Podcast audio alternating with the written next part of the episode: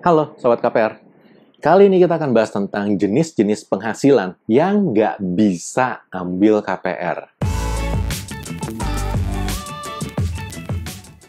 Nah, saya harap teman-teman simak videonya ini dari awal sampai akhir ya, karena banyak sekali informasi penting yang jangan sampai terlewatkan, apalagi buat teman-teman yang lagi mau ngajuin KPR.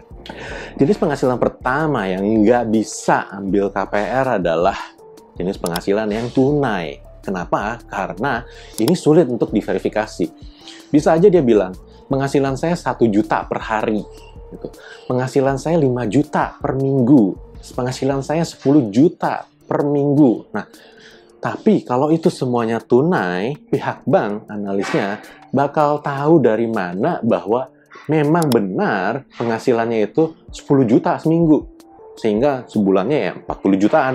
Ini kan perlu ada pembuktian gitu. Jadi apakah si analis banknya mau nggak mau mesti nongkrongin, ngeliatin gitu. Oh iya bener loh. Ini ada yang bayar dia nih 500 ribu, ada yang bayar dia 100 ribu, ada yang bayar dia 300 ribu, ada yang bayar dia 1 juta, bla bla bla gitu. Begitu dikumpulin, oh iya bener, seminggu 10 juta gitu. Minggu depannya diulangin lagi gitu. Apakah emang banknya mau sampai ngelakuin kayak gitu? Ya tentu enggak ya.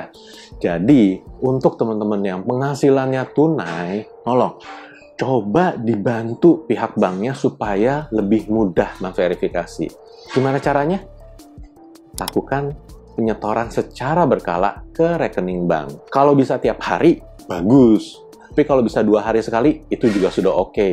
Kalau memang benar-benar susah nih, ya setidaknya seminggu sekali supaya analis bank juga bisa lihat oh ya seminggu sekali dia ada nyetor nih sekian gitu.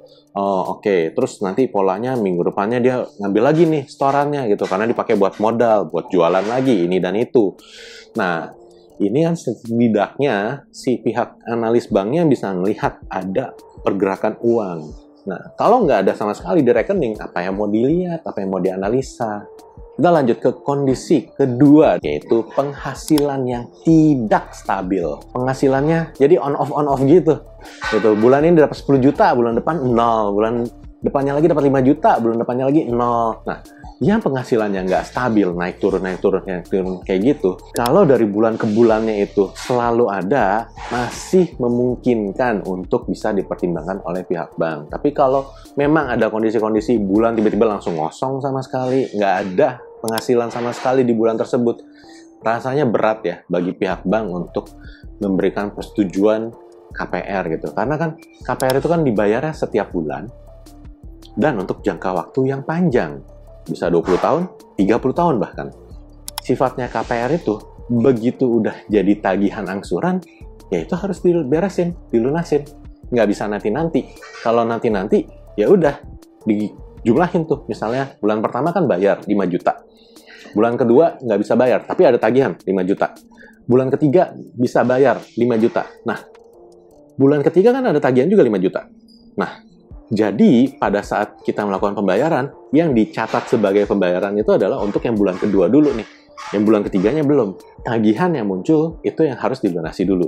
Nah, beres ya. Jadi tinggal sisa 5 juta nih ketinggalannya. Nah, bulan keempat kita nggak bisa bayar lagi ternyata. Nah, jadi ada tagihannya 5 juta plus 5 juta. Udah jadi 10 juta. Nah, bayangin kalau kayak begitu terus. Dari waktu ke waktu, nambah. Nah, itu kan kayak bola salju ya. Pelan-pelan lama-lama ngegulung jadi gede. Nah, kalau udah jadi gede ya, akan susah kan untuk bayarnya. Nah, makanya jenis penghasilan tersebut nggak bisa PR juga. Oke, kita lanjut masuk ke jenis penghasilan ketiga ini yang paling unik. Jadi penghasilannya nggak tunai sih. Dia terima transfer. Terlihat ada mutasi di rekeningnya. Tapi masalahnya adalah dia terima transfernya itu dari perorangan. Nah, kalau dari perorangan ini akan jadi pertanyaan. Kamu bekerjanya ini sebagai karyawan perusahaan atau karyawan perorangan. Kalau karyawan perorangan dari perorangan, ini seperti apa perjanjiannya dan kelanjutan pekerjaannya juga seperti apa. Beda ya, kalau karyawan dari perusahaan itu ada undang-undang peraturan pemerintah, peraturan menteri yang mengatur bagaimana kompensasi pembayaran gaji, pembayaran nanti seandainya dilakukan pemutusan hubungan kerja, seandainya mengundurkan diri dan bla bla bla.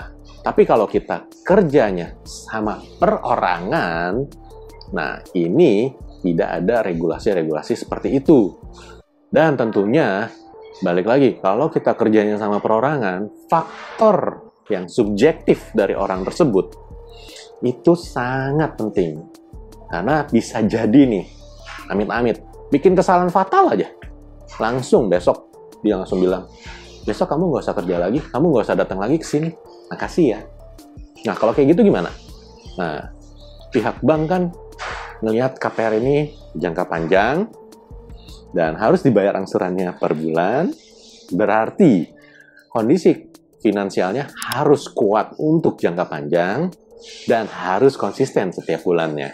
Nah, kalau dia dibayarnya sama perorangan, Ya ini analis jadi agak ngeri-ngeri sedap juga sih sebenarnya pada saat mau memberikan rekomendasi untuk menyetujui. Karena ya kalau tiba-tiba dipecat, tiba-tiba dibilang makasih ya, kamu nggak usah datang lagi. Nah, itu berabe banknya nanti. Nah, oke, okay, kita lanjut ke jenis penghasilan yang berikutnya nih. Yang berikutnya ini saya nggak bilang ini nggak bisa KPR ya, tapi yang sering jadi pertanyaan buat sobat KPR juga, yaitu kalau saya konten kreator, itu saya bisa nggak sih ambil KPR? Karena kalau bicara soal profesi, kalau dilihat di brosur-brosur yang KPR kan cuma ada karyawan, wira swasta, profesional. Nah, yang judulnya karyawan udah jelas ya, yang tadi ya kerja di perusahaan. Kalau yang judulnya wira swasta bisa wira swasta perorangan, wira swasta badan usaha. Tapi ada izin-izin yang perlu diurus. Nah, terus yang terakhir kalau profesional, profesional ini kaitannya dengan profesi seperti dokter, notaris, pengacara, konsultan. Nah, ini adalah profesional. Nah, terus kalau konten kreator masuknya di mana dong? Nah, ini adalah satu segmen baru yang bagi bank belum semua bank berani terima konten kreator menjadi debitur KPR. Nah, terus gimana dong solusinya buat konten kreator? Ngajuinnya ke mana nih Pak? Kasih tips dong. Nah, supaya mudah, teman-teman yang konten kreator dan mau ngajuin KPR, ajuin KPR aja lewat kpracademy.com nanti di form pengajuannya kan ada bagian nama perusahaan tuh. Nanti ditulis aja konten kreator, tuliskan juga nama channel atau nama akun sosial media teman-teman. Nanti tim kami yang akan langsung menghubungi uh, teman-teman konten kreator untuk menanyakan beberapa hal untuk diverifikasi lebih lanjut supaya kami bisa mendapatkan gambaran yang jelas ini kira-kira kamu cocoknya sama bank yang mana. Oke, sampai di sini dulu episode kali ini. Sampai jumpa di episode berikutnya. Bye.